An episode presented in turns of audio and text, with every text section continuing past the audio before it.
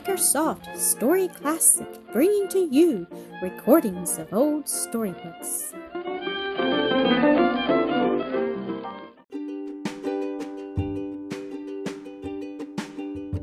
Toto meets Don. Toto, the Bustling Beaver, Episode 3.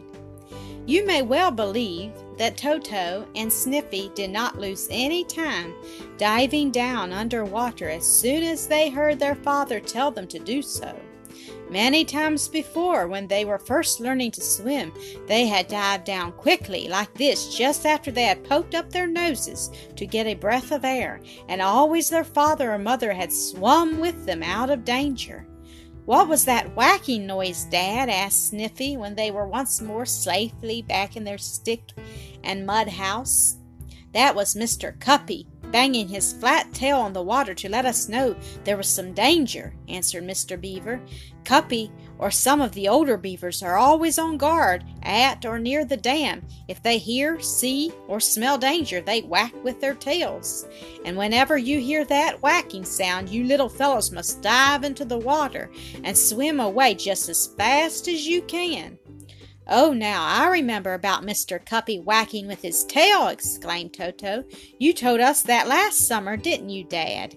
Yes, but the winter has been long, and all that time you have had no chance to hear Mr. Cuppy bang his tail on the water.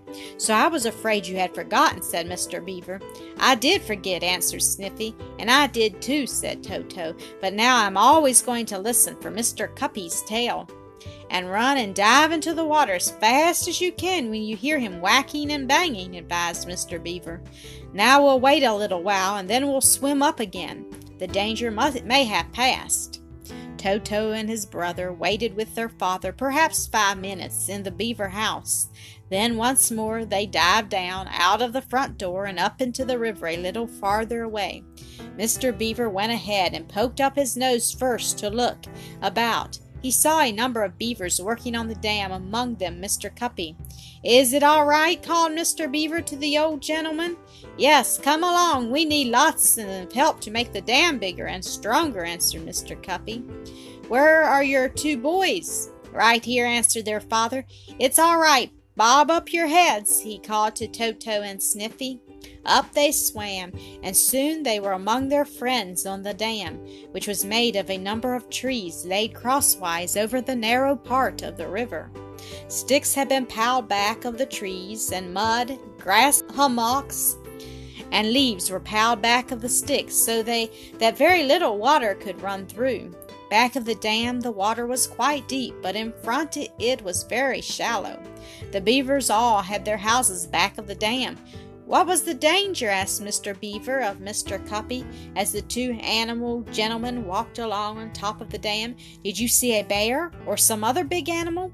No, answered Mr. Cuppy. The reason I whacked my tail was because I saw five or six men over in the woods where the trees are that we are going to cut down for our dam. Were they hunter men with guns? asked Mr. Beaver. No, they didn't seem to be hunters, answered Mr. Cuppy. They were rough looking men and not dressed as nice as most hunters are. These men had old rusty cans in their hands, cans like those we sometimes find in our river. I thought they were coming over to our dam to catch us, but they didn't. However, I gave the danger signal. Yes, it's best to be on the safe side, returned Mr. Beaver. Well, now we are here, my two boys and myself, and we are ready to help gnaw down trees for you. My wife will be here in a little while. She has gone to see if she can find some aspen bark for our dinner. My wife has gone to look for some too, said Mr. Cuppy.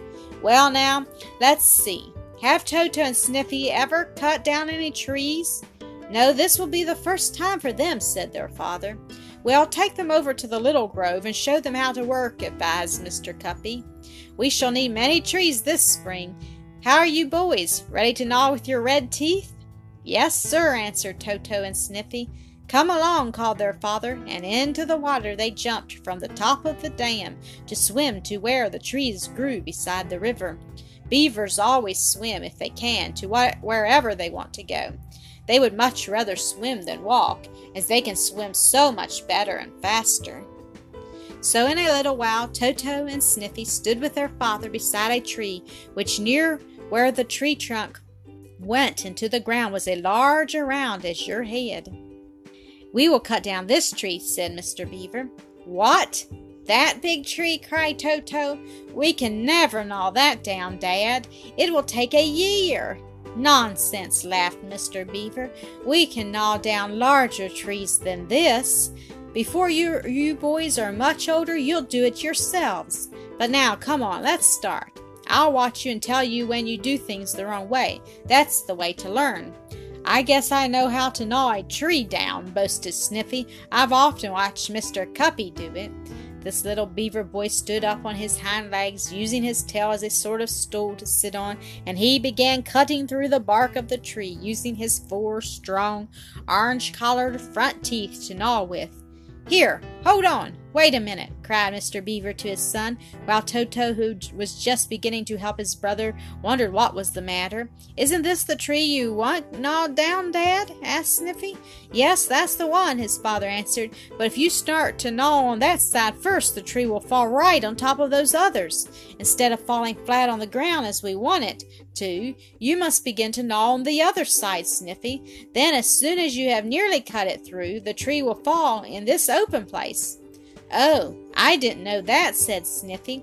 Nor I, added his brother. Always look to see which way a tree is going to fall, advised Daddy Beaver, and be careful you're not under it when it falls. If you do as I tell you, then you will always be able to tell just which way a tree will fall to make it easier to get it to the dam. Then Mr. Beaver told the boys how to do this, how to start, start gnawing on the side of the tree so that it would fall away from them. Lumbermen know which way to make a tree fall by cutting or sawing it in a certain manner, and beavers are almost as smart as are our lumbermen. How they do it, I can't tell you, but it is true that beavers can make a tree fall almost in the exact spot they want it.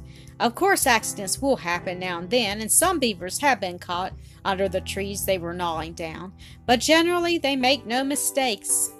How are we going to get the tree to the dam after we gnaw through the trunk? asked Toto, as he and Sniffy began cutting through the outer bark with their strong red teeth. We can't carry it there. We could if we could bite it into short pieces. As we bite and gnaw into short pieces the logs we gnaw bark from in our house all winter, said Sniffy. We don't want this tree cut up into little pieces, said Daddy Beaver. It must be in one long length to go on top of the dam. We never can drag this tree to the dam after we have gnawed it down, sighed Toto. It will be too hard work.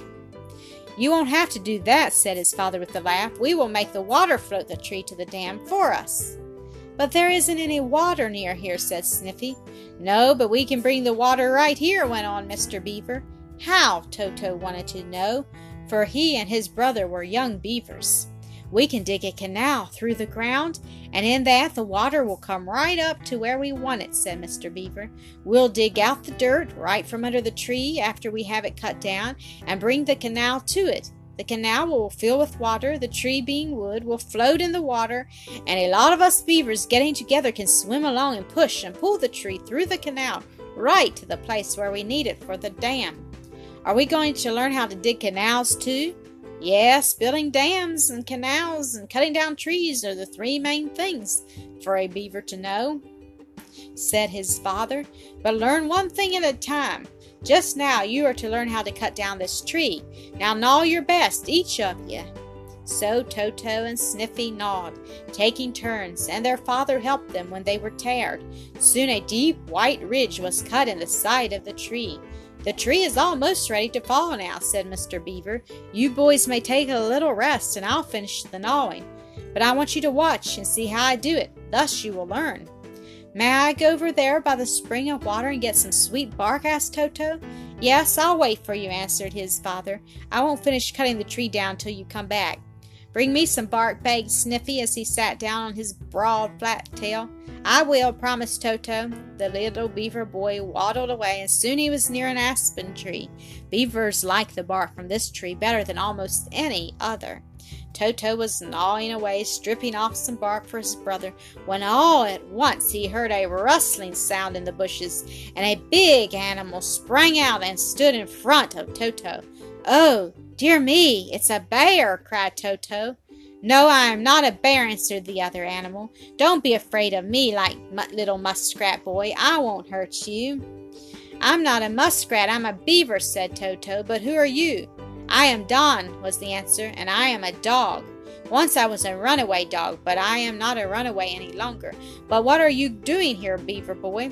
Helping my father cut down a tree for the dam, Toto answered. What are you doing, Don? I'm looking for a camp of tramps, was the answer. The dog and beaver speaking animal talk, of course.